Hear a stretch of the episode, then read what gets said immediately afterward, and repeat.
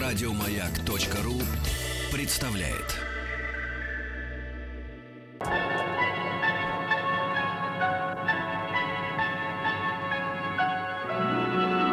Уральские самоцветы. Начинается наша сладкая жизнь. Да, я придумал слоган «Сладкая жизнь. Нет, не слипнется». Халва, конфеты и петушки у нас уже съедены и сосаны в прошлых передачах. И вот, пожалуйста, новая история к чаю.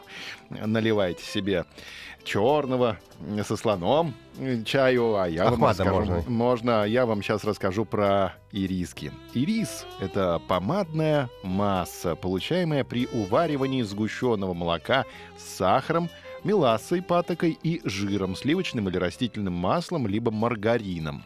В дробленом виде продается как конфеты.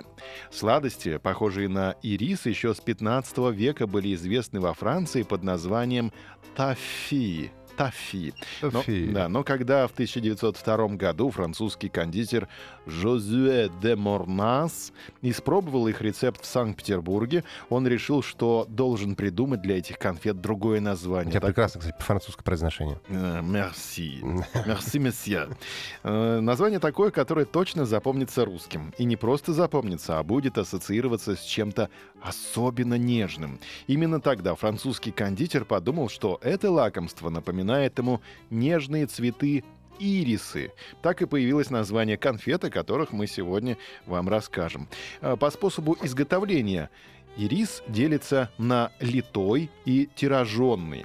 Если не любишь, когда конфета прилипает к зубам, а вместо этого отдаешь предпочтение ирискам, которые крошатся и тают во рту, выбирай тираженный ирис.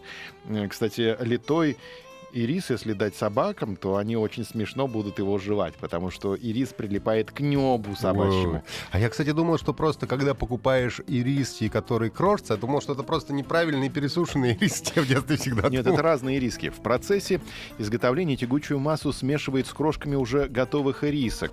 А, именно так удается достичь полутвердой консистенции. Кстати, о консистенции. Ирис бывает мягким, тягучим, полутвердым. Вот, например, золотой ключик — литой полутвердый ирис, а кис-кис — тягучий.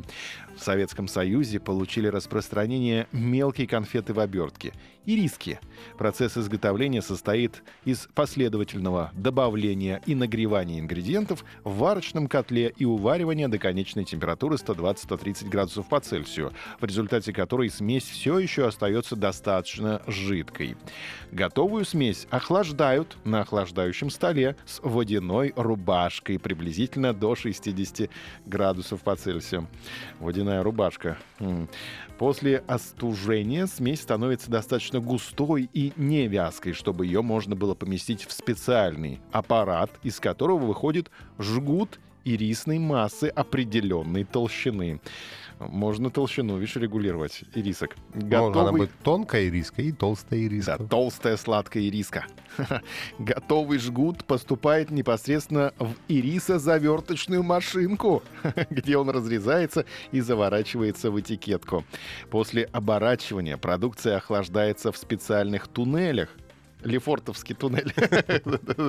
Там и риски оборачивают. После чего отправляется в сушилку, где при температуре около 38 градусов по Цельсию происходит кристаллизация, за счет которой можно добиться требуемой консистенции готового продукта.